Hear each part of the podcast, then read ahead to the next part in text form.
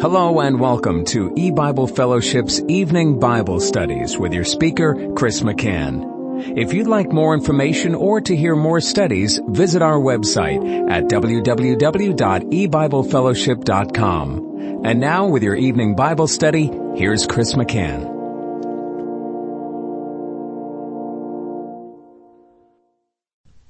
Good evening and welcome to E-Bible Fellowship's Bible study in the book of Revelation.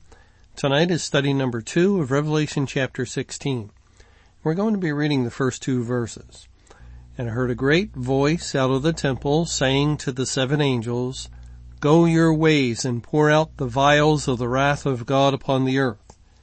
And the first went and poured out his vial upon the earth. And there fell a noisome and grievous sore upon the men which had the mark of the beast and upon them which worshipped his image. I'll stop reading there. Now, uh, uh, once again, this is the time of God's wrath. It is the time in which he has given seven vials full of the seven last plagues and uh, way back in verse 1 of Revelation 15, it said, in them is filled up the wrath of God or completed the wrath of God.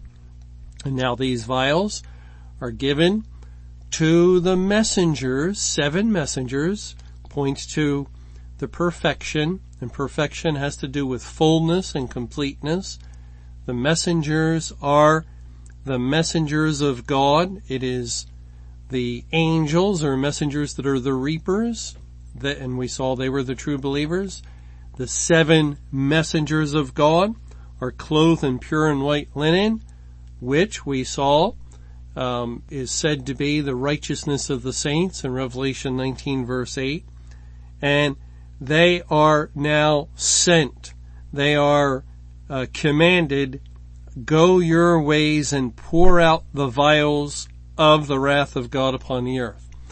And that means that when we go out to hand out tracts, when um, uh, as the team, uh, e-Bible Fellowship team just went to Quito, Ecuador and distributed several thousand tracts that they were doing exactly what God would have his people to do in the day of judgment.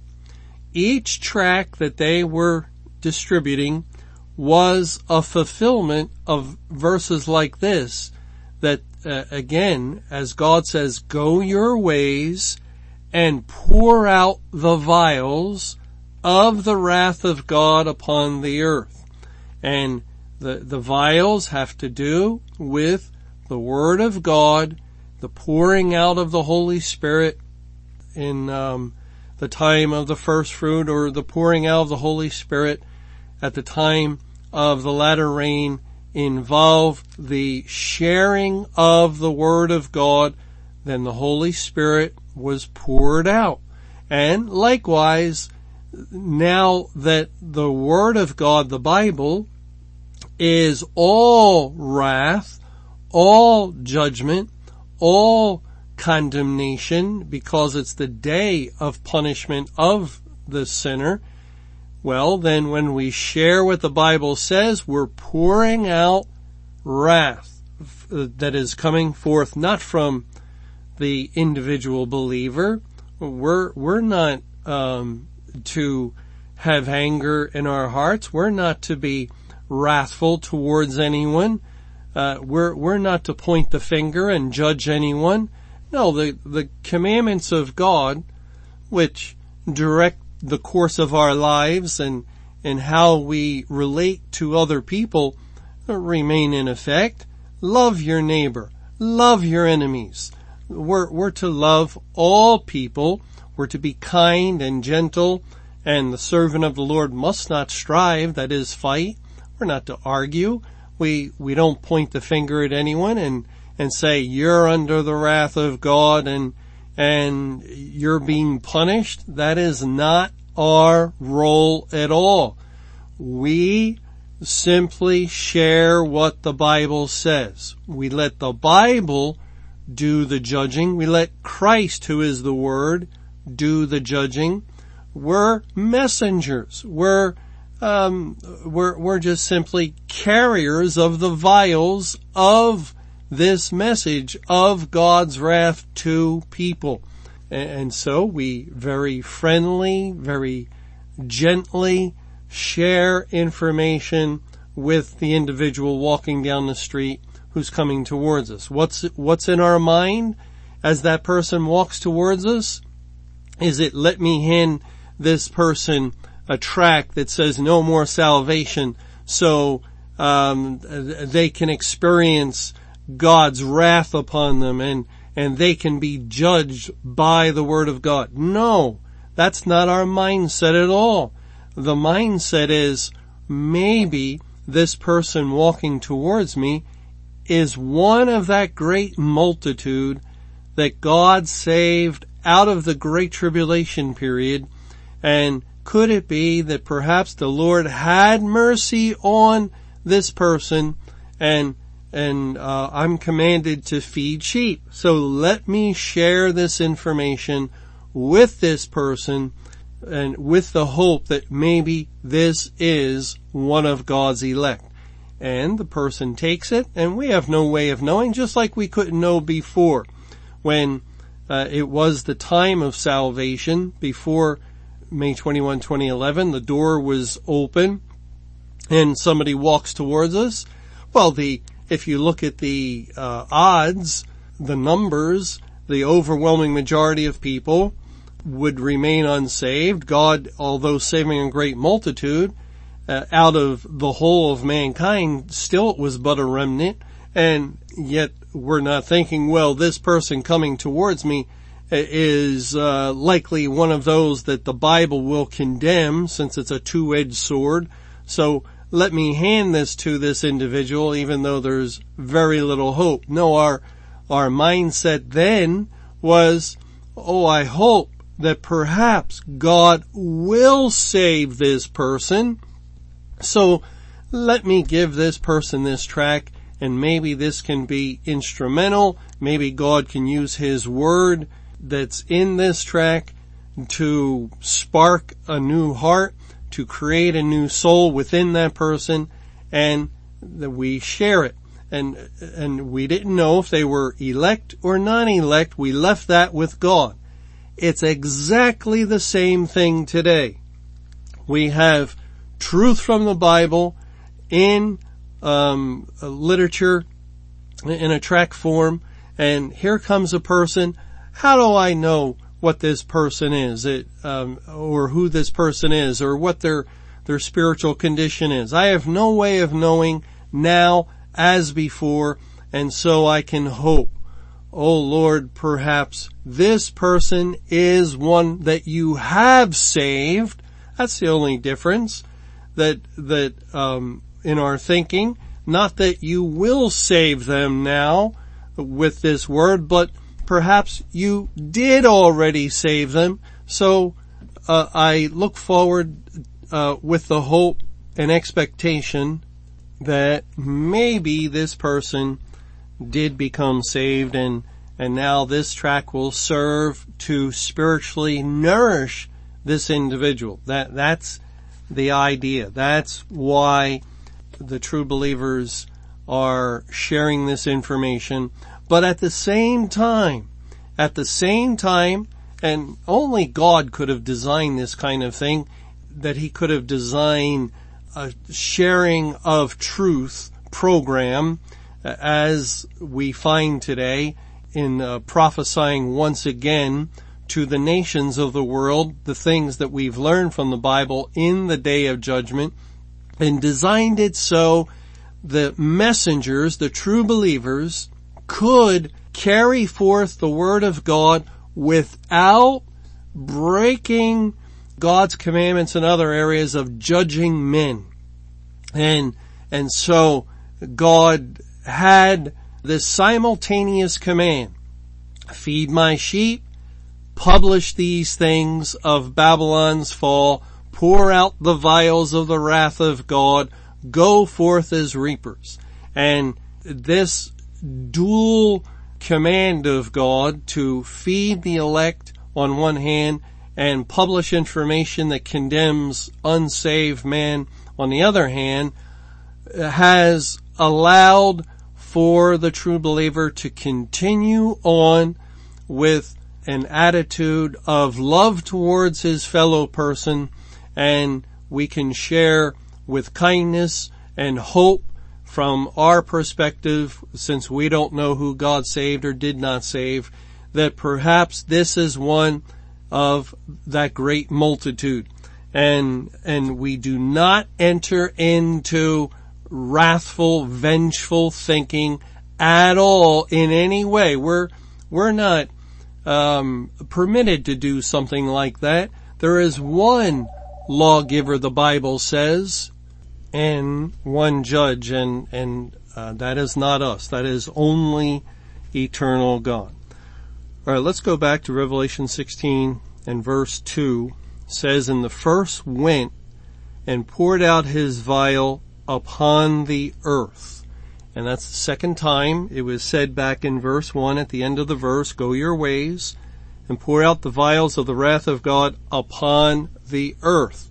So in these two verses, God is stating and then repeating it that the target or the objective for uh, his wrath is the earth.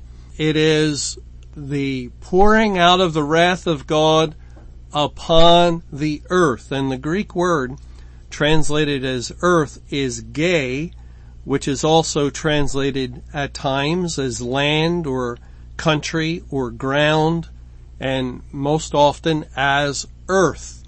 And well, how do we know? What if it said, uh, pour out the vials of the wrath of God upon the ground or upon the land? Couldn't that refer to the church? Um, it, it, is it possible that it's referring to a particular land and, and not the whole earth? And the answer is no, because the context normally determines whether it should be translated as la- land or ground or earth.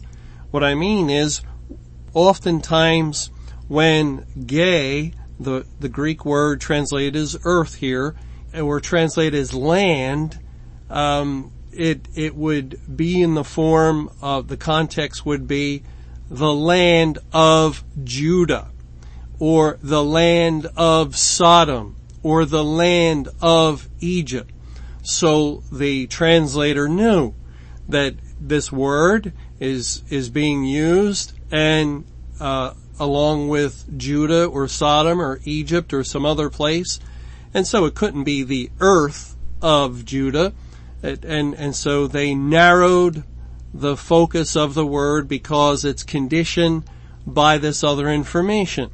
But in uh, as is often the case when there is no other information, such as the naming of a country or a city, then it's translated earth and it's correctly translated as earth. And it is revealing to us that the seven vials, all seven of them, full of the last plagues, are targeting the earth or the whole world and not just the church. Even though the church is included within the world, uh, they're part of Satan's kingdom of Babylon, and they also are experiencing the wrath of God in the day of judgment. But the target is not limited to them. It is all of the unsaved people in all the world. It's the whole earth that is under judgment uh, in the day of judgment. And this becomes important uh, because in Revelation 16:1 uh, I heard a great voice out of the temple saying to the seven angels or messengers, go your ways and pour out the vials of the wrath of God upon the earth. So all seven messengers, each one carrying a vial, and, and therefore all seven vials are to be poured out upon the target of the earth.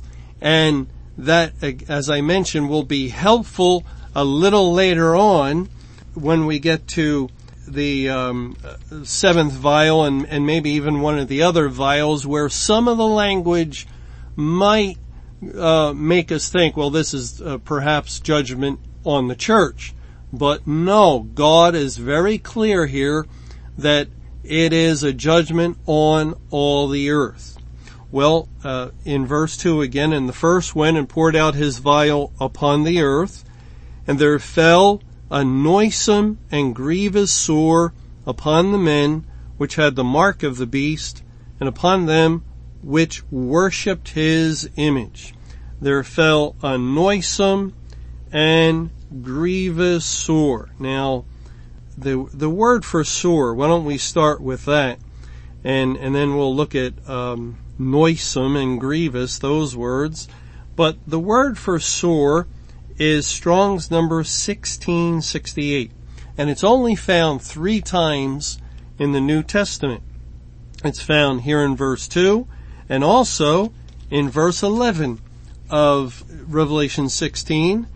I'll read verses 10 and 11. And the fifth angel poured out his vial upon the seat of the beast, and his kingdom was full of darkness, and they gnawed their tongues for pain, and blasphemed the God of heaven because of their pains and their sores, and repented not of their deeds. So twice in this same chapter, and the only other time that 1668, uh, this Greek word translated as sore is found, is in the Gospel of Luke, in Luke 16, in the parable of Lazarus and the rich man, it says in verse 21, and desiring to be fed with the crumbs which fell from the rich man's table, moreover the dogs came and licked his sores. That's referring to Lazarus, who um, had the sores upon him, and that's the same Greek word. Now there is a related word that is found one time and that's in the previous verse of Luke 16 in verse 20. And this is um, 1669. It, it's very closely related in spelling to 1668. And it says in Luke 16 verse 20, and there was a certain beggar named Lazarus, which was laid at his gate full of sores. And then the dogs came and licked his sores. So those two words are closely related. And we have these references, and then we have the two references in Revelation 16. And we wonder, well, what is the connection? What, what is the tie-in between the pouring out of the vials upon the people who worship the beast and his image in the day of judgment with Lazarus, who's a picture of the true believers. Lazarus is, is a beggar, a, a poor man. He had nothing of this world and he was laid at the gate of the rich man. The rich man had everything and, and Lazarus desired uh, to be fed with some of the crumbs which fell from the rich man's table. But Lazarus was at the gate of the rich man and he never enjoyed the, the uh, privilege or the pleasure uh, that the rich man enjoyed while he lived.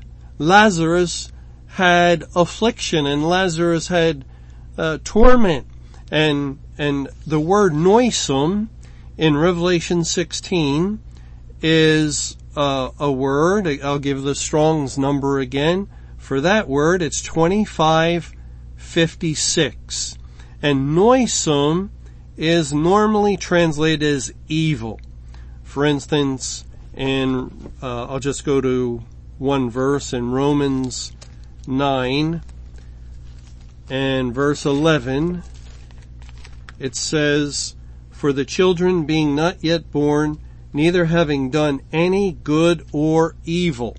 And, and that's a fairly common translation. The word evil for this Greek word that's translated as noisome and and that would mean that really it's saying that um, the first went and poured out his vial upon the earth, and there fell an evil and grievous sore upon the men which had the mark of the beast and upon them which worshipped his image. Now what's, what's interesting is that this uh, Greek word um, translated as noisome is also found in Luke 16 in verse 25. But um, uh, since this is um, bringing us back to the same passage, I want to read the context so we, we understand what's going on here from verse 19 of Luke 16. There was a certain rich man which was clothed in purple and fine linen and fared sumptuously every day. And there was a certain beggar named Lazarus which was laid at his gate full of sores. And desiring to be fed with the crumbs which fell from the rich man's table, moreover, the dogs came and licked his sores.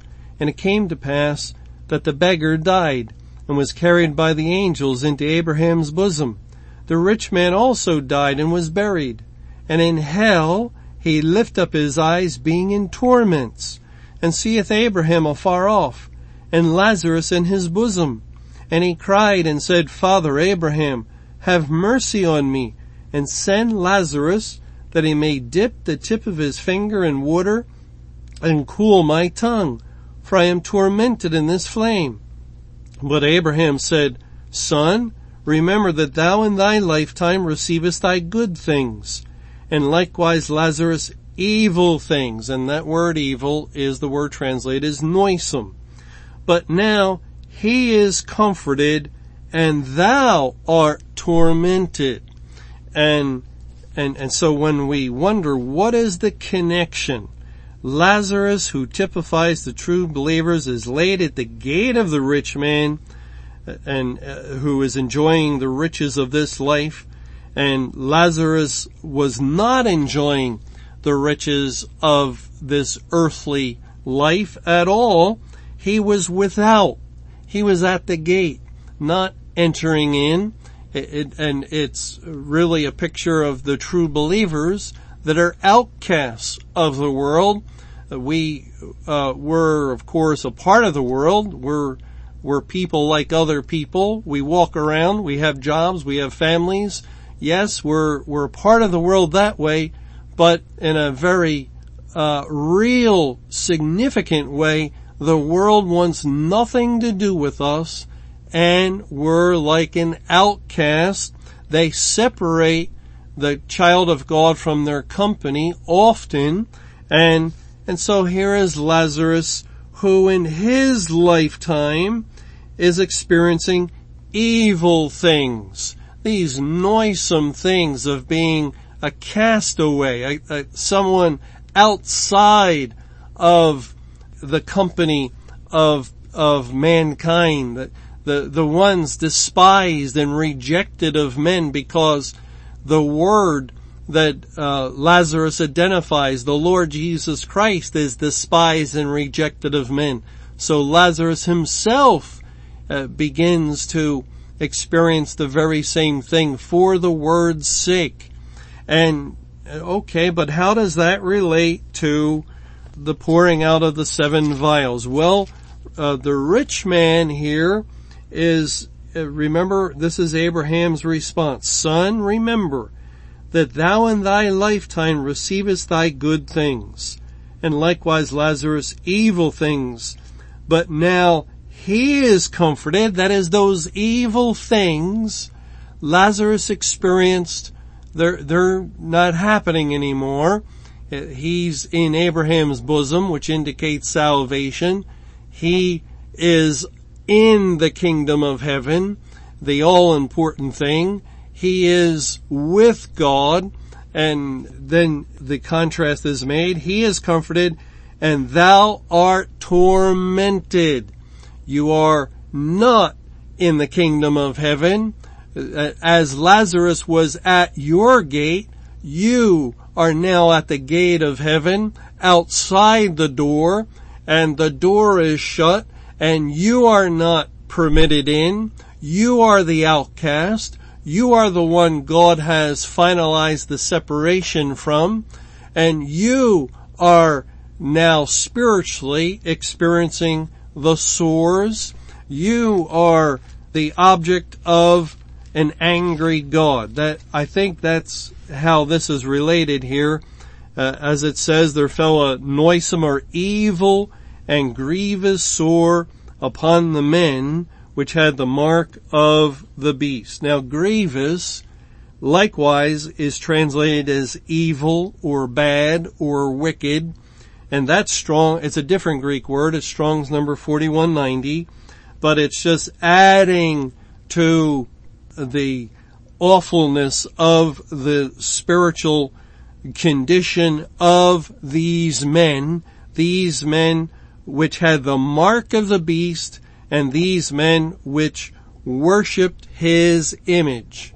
And who would that be? Well, um, if we go back to Revelation 13, when uh, the beast came up out of the sea, we read there in verse 4, and they worshipped the dragon, which gave power unto the beast, and they worshipped the beast, saying, Who is like unto the beast? Who is able to make war with him? And then in verse uh, 7 and 8, and it was given unto him to make war with the saints and to overcome them, and power was given him over all kindreds and tongues and nations, and all that dwell upon the earth shall worship him, whose names are not written in the book of life of the Lamb slain from the foundation of the world. All that dwell upon the earth shall worship him, they are the ones, every unsaved person in the world receive the mark of the beast, which indicates they're part of mankind within the kingdom of Satan, and they ultimately did homage and worship to him uh, during his period of rule during the Great Tribulation. Thanks for joining us for E-Bible Fellowship's Evening Bible Studies. You can hear these studies Monday through Friday over Paltalk, Skype, eBible Fellowship's webcast audio, or over your phone. For more information or to hear other studies, visit www.ebiblefellowship.com. Until our next study, may the Lord's perfect will be done.